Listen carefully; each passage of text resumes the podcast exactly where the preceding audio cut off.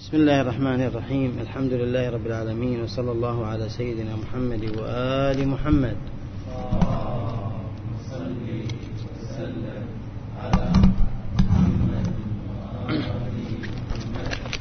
بحول الله وقوته نأخذ في هذا اليوم الدرس السادس في رحاب سورة يوسف عليه أفضل الصلاة والسلام. اللهم أني أسألك أن تشرح بكتابك صدري وتحط بتلاوته وزري وتمنحني السلامة في ديني ونفسي. ولا توحش بي أهل أنسي وتتم إحسانك فيما بقي من عمري كما أحسنت فيما مضى من رحمتك يا أرحم الراحمين. أعوذ بالله من الشيطان الرجيم. وقال للذي ظن أنه ناج منهم اذكرني عند ربك فأنساه الشيطان ذكر ربه فلبث في السجن بضع سنين وقال الملك إني أرى سبع بقرات سمان يأكلهن سبع عجاب وسبع سنبلات خضر وأخر يابسات يا أيها الملأ أفتوني في رؤياي إن كنتم للرؤيا تعبرون انتهينا في الفصل السابق من خلال النصوص في هذه السورة من فصل معالجة المؤمن في الأجواء المفتنة وكيف يمكنه التخلص منها وهذه غاية في الواقع للمؤمن والمؤمنة كذلك. وسبب عظيم للتوفيقات الإلهية التي ستأتي اليوم عندنا. وبه استكمل فصل بناء النفس وصيانتها وحفظها لأنها أصبحت قوية. ثم أتى فصل يعني بالرسالية لهذا المؤمن وبدأت رسالية الصديق يوسف عليه السلام ودعوته إلى التوحيد من السجن. وهذا دليل على أن المؤمن قلنا أيضا والمؤمنة غايتهما أنهما يدعون إلى الله سبحانه وتعالى من أي مكان ومن أي موقع. بعد أن قضي الأمر الذي فيه استفتى صاحب السجن هنا التفت الصديق يوسف وقال للذي ظن أنه ناج منهم اذكرني عند ربك. ظن آه، يأتي بمعنى علم في الواقع. حتى المفسرين ظن علم. لكن آه، الظن صحيح أنه يفيد العلم والمنجزية لكن أقل من القطع. عندنا اليقين. إذا الإنسان قال ظن شوف في الصلاة يرتب عليه إذا ظن بين الثلاث الأربع كذلك الحجية الحجية أيضا الظنية منجزة أصوليا. يعني عندنا أحكام ظنية في الأصول. والله اعتمد هذا الفقيه على قواعد أصولية مثلا. آه، أو روايات من مجموع روايات معينة من العملية يعني من الصناعة الأصولية. فيقولوا الأحكام ظنية هنا. الأحكام الظنية من حيث النتيجة لا تختلف عن اليقينية. التفتنا إنما هي أقل درجة. أقل درجة. زين. فظن بمعنى علم. وظن هنا من هو؟ ليس الصديق يوسف. لأن الصديق يوسف ما يقول عنه ظن أنه على علم جازم قطعي يقيني. فذاك ظن علم.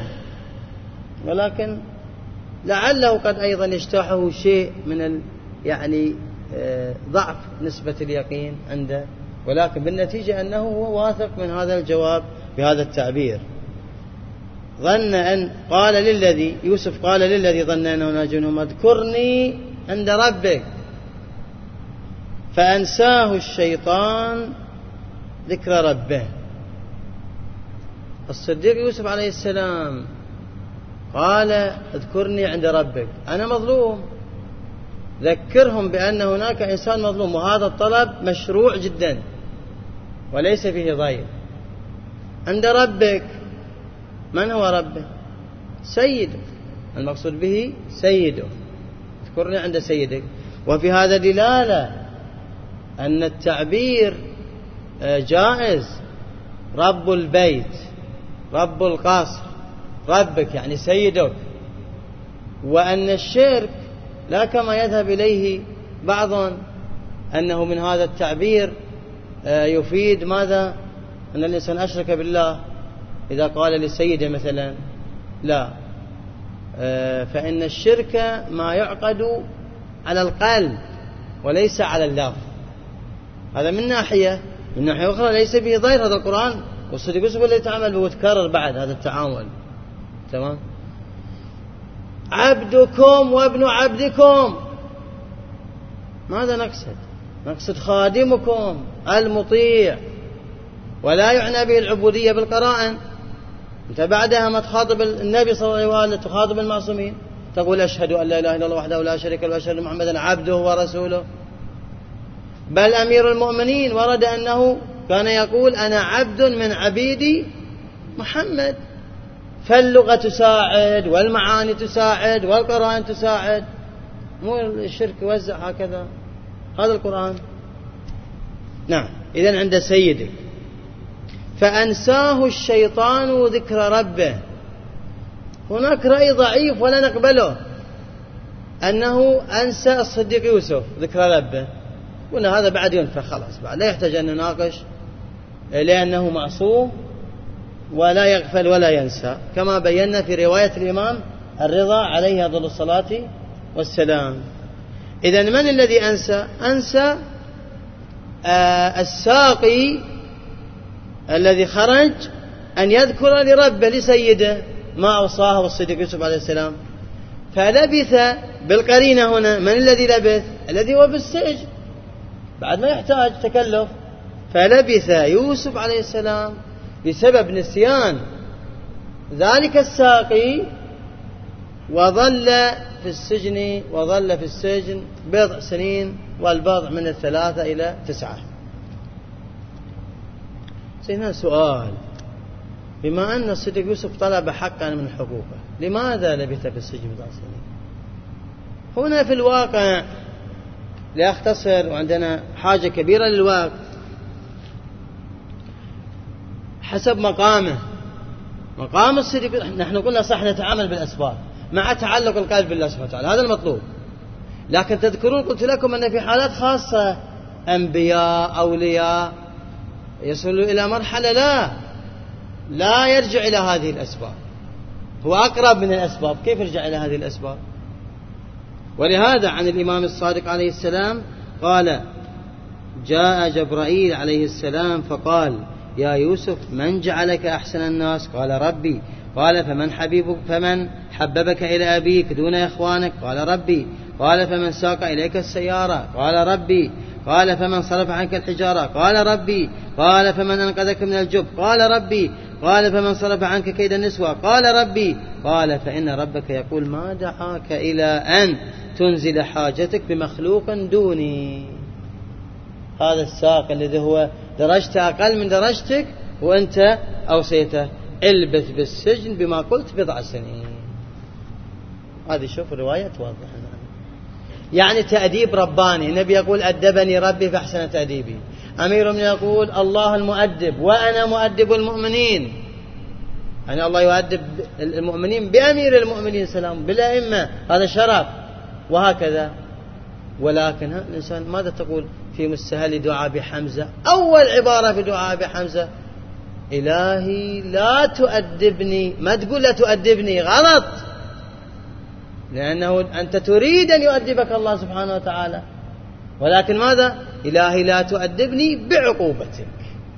أنا لا أستحمل أن تعذبني بالعقوبة أو إقصائي أو كذا. يعني يكون التأديب مناسب لحالي ووضعي. أنا ما أتحمل الابتلاءات العالية أو أنك تبعدني عنك مثلا آه، وأكون بعيدا عنك. هذا طبعا من ضمن النقاط التي نستفيدها من هذه من هذه الآية. بعدها الآن طبعا ننتقل إلى مشهد آخر. حقيقة فيه ما فيه أيضا.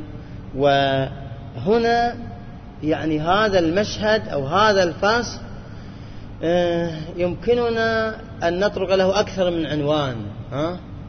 عنايات الله بالأولياء كيف تكون؟ هبني لابتداء كرمك. الصديق يوسف الذي كلف هذا الساقي أن يذكره هناك ويرفع مظلومية نجد أن هذا لم يفت وأنساه الشيطان متى حقق الله عز وجل يريد من الصديق يوسف أن يلجأ إليه.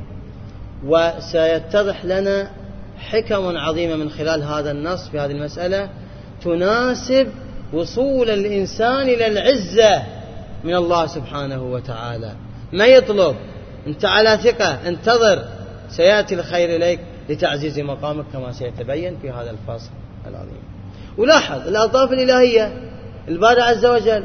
كان ما يقول للصديق يوسف ويقول لنا الألطاف أنت لا تعلم من أين تأتي. الله يفتح لك الأبواب من أي ما تدري من أين.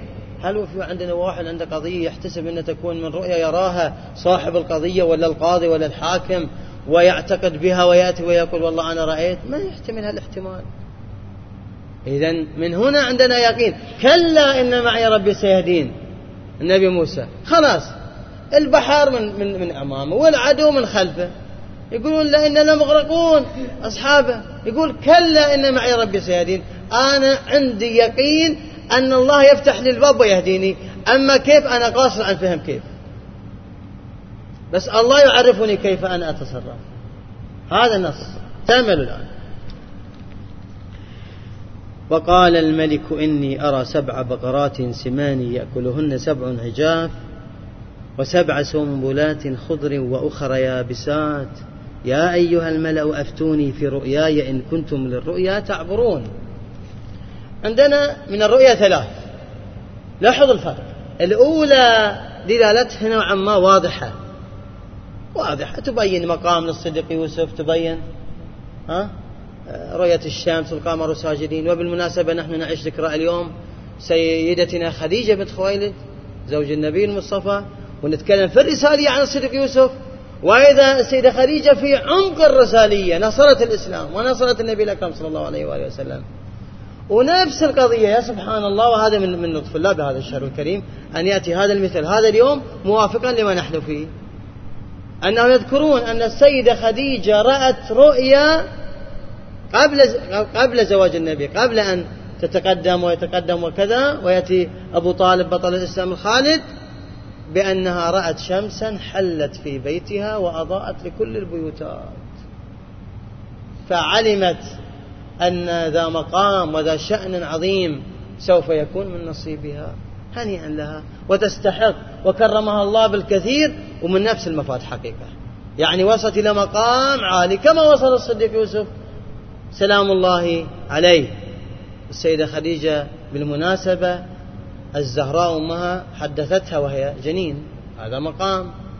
النبي الأكرم صلى الله عليه وآله يذكر المؤرخون أعطى الزهراء الفدك كرامة للسيدة خديجة لما أعطته لأنه وهبه للسيدة الزهراء سلام الله عليهما.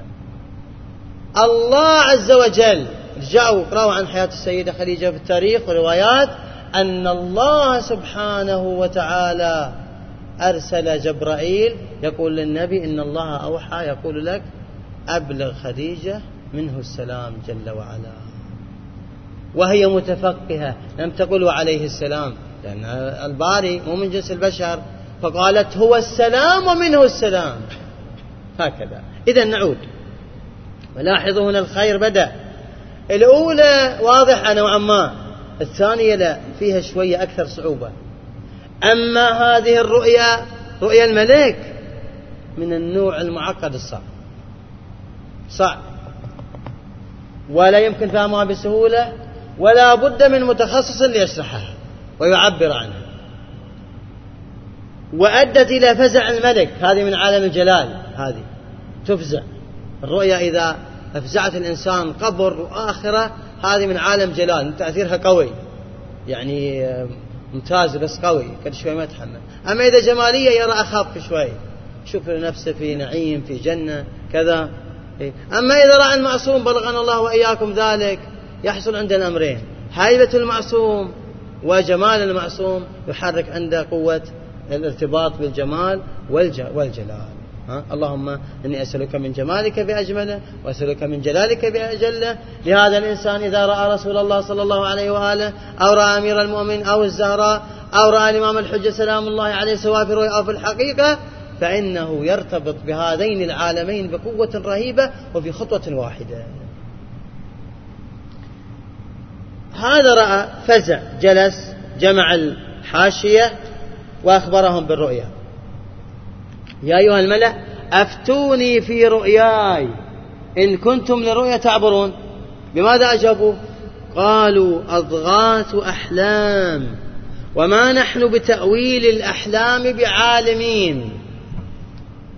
لماذا قالوا أضغاث أحلام قالوا أولا لأنهم رأوا الملك فزع ثانيا مفاد نفس الرؤيا ظاهرا فهموا أن في هجوم سبع بقرات سمان آه، هجمنا عليهن آه، بقرات هجمت. ما نقول هجمنا يلا لأنه مو هجمت عليهن العجاف شلون هذه يعني؟ فتفيد انه هجوم. هم قالوا في أنفسهم هكذا. فبالتالي أرادوا أن يخففوا على الملك ويجاملوه. وهذا شأن الحاشية. أي أنه يطمنوا قليل. فقالوا أضغاث أحلام. والضغث المجموعة من العشب اليابس ولها تعريف أخرى لكن تفيدنا هذه المجتمعة. وهنا يعنى بها الأطياف المختلطة. يعني مو رؤية حق لا مختلطة شيء من الشيطان شيء من كذا. فهذه أضغاث وأحلام أيها الملك. وما ثم عقبوا. شوف الثانية. وما نحن بتأويل الأحلام بعالمين. إحنا إذا مشتبهة وغيرها بعد ما نتمكن منها. وهنا تذكر الساقي وقال الذي نجا منهما وادكر. ذكر في اللغة هم لها معاني متعددة ولكن من ضمنها تذكر. بعد أمة بعد حين من الوقت يعني وقت تعيشه أمة جيل. أخذ سنوات يعني. اللي هي البر أنا أنبئكم بتأويله فأرسلون. تذكر الآن. فطلب من الملك ومنهم أن يأذنوا له. وهذا فيها وهذه فيها دليل على أهمية الرجوع للمتخصصين فأرسلون. هناك من هو متخصص في هذه القضية. يوسف أيها الصديق أفتنا في سبع بقرات سمان يأكلهن سبع عجاب وسبع سنبلات خضر وأخر يابسات. هنا لفتة طبعا تتكرر في سورة يوسف خاصة. وهي نقطة بلاغية مهمة. وفي روعة القصص والقصة بحيث ينتقل من مشهد إلى مشهد من دون مقدمات كثيرة. ولا يمكن لغير يعني إلقاص لو أتى قاص أي من الروائيين نجيب كذا غيره آه، شكسبير ما أدري مين كل قاص ما يقدر بسهولة. لاحظوا لاحظوا المشهد الأول وين؟ عند الملك. صح؟ آه أنا أنبئكم بتأويله. فأرسلون. هذا أنت الآن ذهنك يصورك في وين؟ في قصر الملك. بعدها يوسف. مجرد كلمة يوسف انتقل ذهنك أحسنت إلى إلى السجن. ما قال وخرج من القصر وذهب إلى السجن. يوسف يعني خطابان متعاقبان لكل خطاب موضوع وجهه. قال روعة القرآن وبلاغته وعظمته. يوسف أيها الصديق كثير الصدق. أفتنا. آه. في نقطة لا بأس تمني في العلاقات. لأن الساق الآن أوصاه الصديق يوسف عليه السلام. وما نفذ الوصية. والآن غاب عنه سنين. ولا جزاره السجن جفاء. والمفروض أنه يعتب عليه. والمفروض أن الساقي يخجل. لأن أول ما يجي يوسف يقول له وين الذي أوصيتك به؟ ثانيا لماذا لا تزورني؟ أنا بيني وبينك علاقة وقدمت لك نفس فهنا درس مفروض في الوفاء. يجب الإنسان أن يوفي لمن يقدم له وأن يذهب إليه. لا ينتظره يأتي. تأمل؟ لكن القضية هنا أولا أن الصديق يوسف راضي وتعرف على ما أراد الله له من التأديب. فراضي سكت الصديق يوسف ساكت ما قال له. لأن علم خلاص واضح عنده. وحزن بل حزن الصديق يوسف. بل تغير عنهم. تغير عنهم صار يبكي طوال الوقت فراق لأنه يعني خالف وين كان من باب ترك الأولى كما تعلمون؟ مع ذلك حزن. لدرجة ذاك الإنسان دائما مبتسم ودائما معهم صار كله يبكي ضايقوا. فطلبوا منه أن يبكي يوما ويسكت يوما. إلى هذا الحد. فصار ومارس يعني نفس وقوفه معهم وعلمه معهم. لكن النتيجة هذه من النتائج التي عاشها الصديق يوسف هنا. ثالثا نقول الإنسان الكبير وصاحب القلب الكبير لا يعتب على الآخرين لأن همه أن يوصل النفع لهم. غض النظر. بعد أن ذكر الساقي رؤيا الملك تأملوا. طبعا واضحة. بالنسبة ما يحتاج أفصل بعد فيها. سمان يأكل سمن النجاف والسنبلات واليابسات. لعلي أرجع إلى الناس لعلهم يعلمون. لعل هنا من أي باب؟ ترجي من أي باب؟ ليش قال لعلي؟ لعلهم. قلنا من ناحية الصديق يوسف المقتضي تام. وهو أيضا بالنسبة له متيقن لأن ما ذكر له الصديق يوسف تحقق فعلا. إذا لماذا قال لعلهم؟ من حيث هم. القوم الذين سذهب إليهم ليسوا على على مستوى عالي من الإيمان.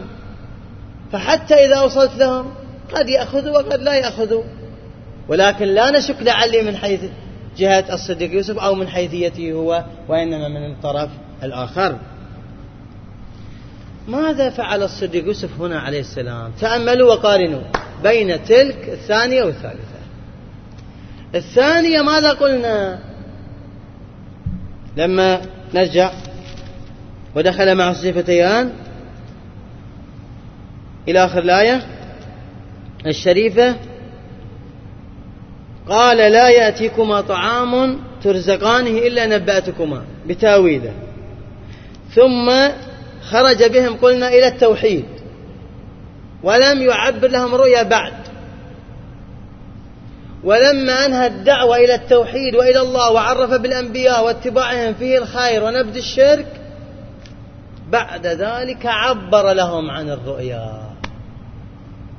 ولما كان يدعوهم إلى التوحيد كانوا ينجذبون إليه إلى هالكلام العظيم. فهم في إقبال إثر إقبال. تأملنا ها؟ هذا جانب. بينما هنا عندما قال له الرؤيا لاحظوا ما الفرق؟ هل هل مارس نفس الأسلوب؟ أحسنت. لم يمارس.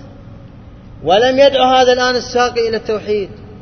ولم يقل له اذهب اولا وادعهم إلى التوحيد وإلا لا أعطيك ولا اعبر لك عن الرؤيا. لم يجعلها لا بشرط ولا بقيد ولم يدعهم إلى التوحيد. شفتوا الأساليب؟ هكذا المعرفة وهكذا القرآن. لماذا؟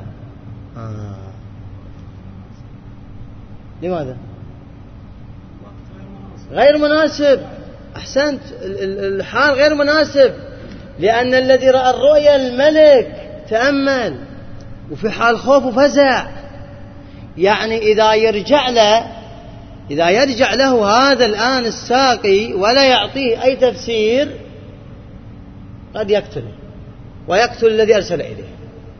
أنت كاذب وهذا كاذب وإلى آخره. ويتكلم عليه أمام الآخرين. فماذا فعل سيد يوسف؟ أعطاه الجواب مباشرة. هم أيضا لم يعطيه الجواب ويدعوهم إلى التوحيد. مثل يعني عكس هذه تلك الأولى الثانية. لا. أبدا. قال تزرعون سبع سنين دأبا فما حصدتم فذروه في سنبله إلا قليلا مما تأكلون. ثم يأتي من بعد ذلك سبع شداد يأكلن ما قدمتم لهن لهن إلا قليلا مما تحصنون ثم يأتي من بعد ذلك عام فيه يغاث الناس وفيه يعصرون.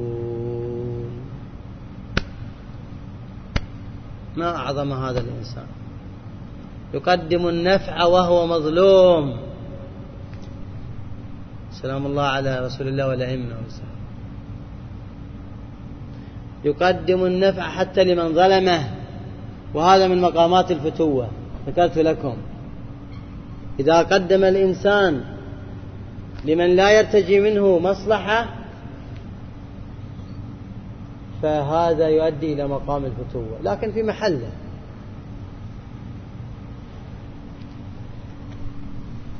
جاء هذا إلى الملك يركض فرح لأن الدلالات واضحة ومطابقة. سبع سنوات وسمان فعلا فيها الخير ثم يقل الرزق وتقل الأمطار. لاحظوا ماذا أعطى يوسف؟ هل عبر الرؤيا فقط؟ جاوبوني. هل عبر الرؤيا فقط؟ أو كان قائدا؟ آمرا مرشدا. أحسنت. تزرعون. الفقيه إذا سئل سؤال صلى هكذا. قال يعيد يعيد فعل مضارع لكن بلغة الآن تزرعون يعني ازرعوا سبع سنين دأبا متواصلة. فوجه وأرشد ليس فقط قال لهم والله بست سنوات هكذا وهكذا. فما حصدتم فذروه في سنبله. تخزين. إلا قليلا مما تأكلون. يعني كونوا اقتصاديين في مصرفكم في أكلكم في, في كل الأمور إلا قليل. بس أخذوا الحاجة. زين. هذا واضح من السبع السمان يأكلون سبع عجاب تمام؟ دقوا معاي. حقيقة يعني القرآن عظيم عظيم. كله عظيم. جل وعلا. لاحظوا هنا نرجع للآية سبع عجاف وسبع سنبلات خضر وآخر يابسات سبع وسبع. يعني على مفاد الرؤيا الخطة التي ينبغي أن يعطيها الصديق يوسف عليه السلام لكم سنة؟ أحسنت؟ لأربعة عشر سنة. صح ولا لا؟ هذا هذا الظاهر هو ما أعطاهم لأربعة عشر. ثم يأتي من بعد ذلك عام فيه يغاث الناس وفيه يعصرون. هذا مو موجود ضمن الرؤيا. هذا واحد. الله يرزقنا وياكم الألطاف لأن هذا من من مضان الألطاف هذه. الآن هذا مناسب لها الشهر. وهالمكان في مسجد الإمام الصادق الآن نحن؟ ركز معي. الدول الخطة خمسية وما تنجح بعد. هذه خمسة عشر سنة. وناجحة عندهم يقينهم الآن. بشهادة الذي تحققته الرؤيا. لأن هذا راح يقول للملك أنا هذا قال لي وترى طلعت. هذا صادق هذا يقين عنده. مو عادي. هذا واحد اثنين. لاحظوا. دققوا في الآيات. الآن سبع سمات. كلها خير والزراعة ما شاء الله والتجارة ما شاء الله. ثم بعد ذلك تأتي سبع في تنازل متصاعد. سبع عجاف المفروض السنة الخمسة عشر ماذا يكون؟ على التنازل. يصير قحط السبع اللي خزنوه هناك أكلوه بالسبع اللي هذه الثانية. بعد بعدها الله يسر اللي بيصير. وإذا يبشرهم وهنا اللطف. لأن على الأسباب الظاهرية بعد العجاف قحط. لابد يعد الخطة الآن الملك ومن معه. وإذا يعطي الاطمئنان لا للملك ولا للجماعة. ولذا قال أرجعوا إلى لعلي أرجعوا إلى الناس. يطمئن الناس كلهم في الدولة أنه بعد أربعة عشر سنة ستكون سنة خير. عام فيه يغاث من الغيث آه، بالأمطار. وما تنتج الأرض. وفيه يعصرون من كثرة هذا الخير. ماذا؟ الله سبحانه وتعالى آه، يزيد الخيرات وتكثر الفواكه والحبوب وغير ذلك الدهن يكثر آه، يعصرون بدالة يعصرون يعني الناس ما شاء الله بعد نقول أصير طازج. يعني لا أستطيع أن أعلق أكثر. هذا معنى اللطف على يد الأنبياء وعلى يد الأئمة وعلى يد الزهراء وعلى يد الإمام الحجة سلام الله عليه. مبشرون في زيارة الزهراء مجرد أن تزورها بالعلم باليقين بمقامها تقول لنبشر أنفسنا بأننا قد طهرنا بانقلاب مباشر وسريع جذب خيرات عظيمة. إذا نحن نستفيد من هذا النص أن الإنسان يمر أحيانا بأيام فيها عسر وأيام فيها صبر ولكن بعدها عام فيه يغاث وفيه يعصر من الخيرات في الأمور المادية والأمور المعنوية. وإذا به أتى أمام الآخرين كلام عظيم كلام بشرى تغيرت الأجواء. وقال الملك ائتوني به. إذا النص السابق هم دليل على الألطاف الربانية من الله وعلى يد الأنبياء والأئمة والزهراء. سلام الله. لأن الملك بعد أن سمع هذا واطمأن وسر قلبه بل صار في حالة عجيبة. وقال الملك ائتوني به. هاتوا. المفروض يروح له. بس كبرياء بعد شوي. كبر. فلما جاءه الرسول قال ارجع إلى ربك. فاسأله ما بال النسوة اللاتي قطعن أيديهن. إن ربي بكيدهن عليم. هنا ضرب الصديق يوسف ضربته ضربته. رجعوا إليه. إذا هو قدم لا يريد لا بقيد ولا بشرط. همه مصلحة الناس. ولم حتى يذكر أنا مظلوم. يعني نحن نقول لم يدعو من التوحيد.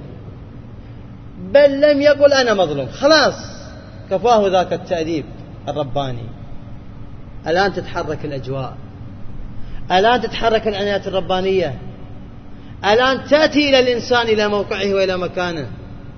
فتكون له العزة. قال ارجع إلى ربك. شوف كرر ربك سيدك.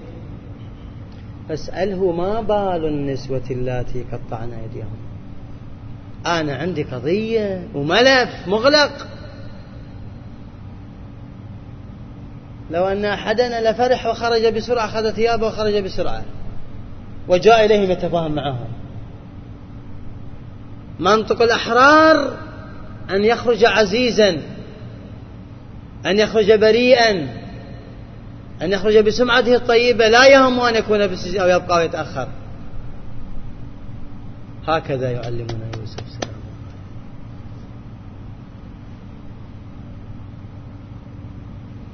المتوكل سجن علي بن الجهم معروف من الشعراء. فقالوا له عيروا حبست فقال قالوا حبست. فقلت ليس بضائر حبسي وأي مهند لا يغمد. تشبيه رائع. والسجن إن لم تغشيه لدنية شنعاء نعم المورد المستورد. هذا سار على خط ارجع إلى ربك. لا تعتقدون أنني يهمني أن أخرج؟ أنا يهمني كرامتي وأن تعاد المظلومية. مظلوميتي لابد أن يؤخذ لها. روح اسأله ما بال النسوة التي قطعن وشوف الملك الآن. والملك غير العزيز طبعا. العزيز ليس وزراء. الملك اسمه الوليد بن الريان. هذا الملك ولاحظ القضية رب العالمين جعلها تتحرك من السلطات العليا من الملك. والملك الآن عرف صدقه تأمل ورأى نفعه ورأى علمه. فصار يفكر هذا لماذا سجن صحيح؟ لماذا سجن؟ مثل هالإنسان هذا عالم هذا تقي موفق. هذا إجابة يقول له بسألهم أبال النسوة. وشوف الضربة الأخرى. ضربة قوية رائعة. إن ربي بدأ التوحيد هنا. شفتوا ماذا بدأ؟ في مرحلة بعد ما أعطاهم. بعد ما بين أنه مظلوم الآن نعم يدخل إلى عالم التوحيد. إن ربي بكيدهن عليم. مو بموضوعهن.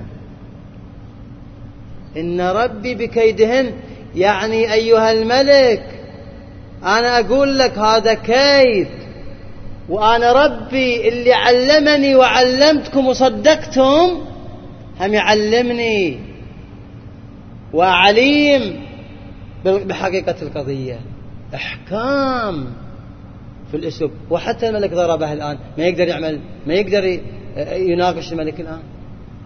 ولذا لحظة اللي بعدها مباشرة نفذ الملك وامتثل. قال ما خطبكن إذ راوتن؟ لم يحضر الملك النساء ويسأل ويحقق في القضية صحيح أو غير صحيح. ما خطبكن إذ راوتن يوسف عن يوسف عن نفسه. فاجاهم طبعا أمر بإحضارهم ومعهم أيضا زليخة أو راعيل. قرأت اليوم رأي أن اسمها ممكن راعيل غير زليخة بس الأشهر زليخة. يوسف عن نفسه مباشرة هذا ملك. والمحقق تصور يعني تصور أن المحقق في قضية الصديق يوسف الآن هو الملك. ملك مو مو يعني متفرغ للقضية. خليه يوكل قاضي يوكل وزير. أما أن يتصدى وإذا يفاجئنا النسوة الآن بأن الملك هو الذي يوجه لهم ويؤكد القضية وما في مجال أصلا. بس يسألهم شو القضية؟ لماذا روتنا يعني؟ هكذا الملك وصل إلى هذه القضية. عليكم السلام. قلنا حاشا لله. تنزيه. حاشا للتنزيه. ما علمنا عليه من سوء. ويبدو أن الأجواء يعني تعرفت على الله سبحانه وتعالى أو فيها شيء من الإيمان؟ ما علمنا عليه من سوء. صار تنزيه قوي. لماذا قوي؟ لأن في أجواء عامة. مثل ما أن يوسف تعرض في الأجواء العامة لابد أن يكون التبرئة في الساحة العامة. وهذا من فلسفة إقامة الحدود. لماذا يجلد مثلا الزاني أو كذا أو غيره إذا انتهك الحرمات؟ لأنه انتشر أنه عمل الشيء الفلاني. فهذا ضعف للمجتمع وتأثير المجتمع ويؤثر على المجتمع نفسه. فلا بد من رفع روحية المجتمع. تمام؟ فالقضية عامة غير الخاصة. هنا لاحظ النتائج العظيمة. قالت امرأة العزيز الآن حصحص الحق. ظهر. أنا راودته عن نفسه. وإنه لمن الصادقين. اعتراف الآن امرأة العزيز. اعتراف غير الاعتراف الأول. نرجع. قالت فذلكن الذي لمتنني فيه. ولقد راودته. اعترفت هناك. عن نفسه فاستعصى وشهدت له. ولكن اعترافها ليس الغرض منه. الخير له ولها. ولهذا هددت ولئن لم يفعل ما آمره. تامل أما هنا يختلف. وقلنا السبب تتذكرون؟ قلنا السبب ضعف الأجواء. ومراودة النساء وضعفهن جعلها تستقوي في جانب المعصية. الآن العكس. الآن ماذا؟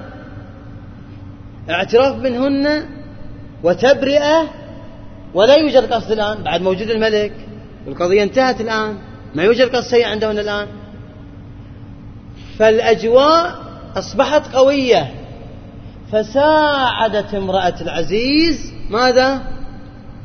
أن تعلن بكل ثقة ومن دون حرج. يعني كلهم اعترفوا. ما دام كلهم اعترفوا ولقد راودته عن نفسه. الآن حصل أنا راودته عن نفسه؟ بعد. وإنه لمن الصادقين. وبعد صار عندها توبة. توبة الآن. طبعا وهذا من فوائد الأجواء العامة ليلة قدر أو غيره. تضج الناس إلى الله. وهذا يقرأ دعاء واستغفار وذاك يبكي بدون حرج. فتجد كل واحد وذنه يطلق العنان لنفسه. هذه من الفوائد أيضا نستفيدها من هذه القضية. واصلت. هي تقول ذلك ليعلم أني لم أخنه بالغيب وأن الله لا يهدي كيد الخائنين. يستفاد أن هنا آمنت زليخة. شوف بالغيب إيمان بالغيب وأن الله يطلعه. وأنا أصدق بالمقامات التي عند الصديق يوسف الآن عليه السلام. وأنني خنت لكن قالتها لا بلسان التصريح. محرج وأن الله لا يهدي كيد الخائنين. شوف لا يهدي كيد الخائنين. يعني الله نقول يضل الله من يشاء. ها؟ البعض يقول شلون؟ يهدي ويضل. لا يضل هذا الخائن. لأنه لا يريد الهداية لا يهدي كيد الخائنين. أما الأمين الله سبحانه وتعالى يهديه. واصلت واعترفت أكثر. وما أبرئ نفسي إن النفس لأمارة بالسوء إلا ما رحم ربي. إن ربي غفور رحيم. طلعت أنا في الآراء في الآراء يغلب أنه هي هي المتحدثة أيضا.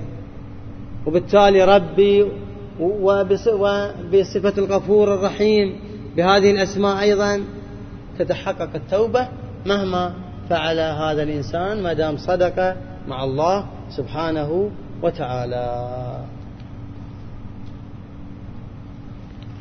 إذا هكذا نتائج عظيمة أساسها التقوى والعفة والإيمان والحرص على عدم المعصية.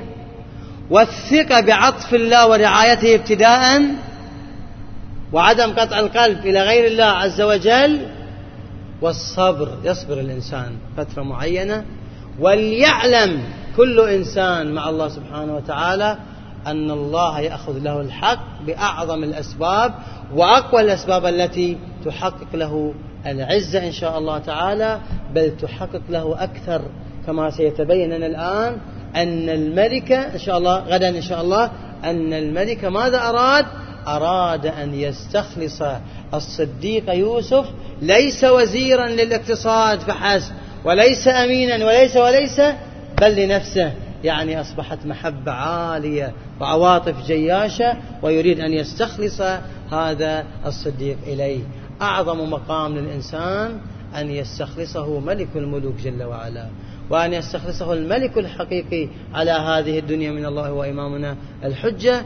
نسأل الله سبحانه وتعالى أن يشملنا في ليالي القدر ممن يستخلصهم الإمام الحجة. سلام الله عليه والحمد لله رب العالمين. وصلى الله على سيدنا محمد وآل محمد.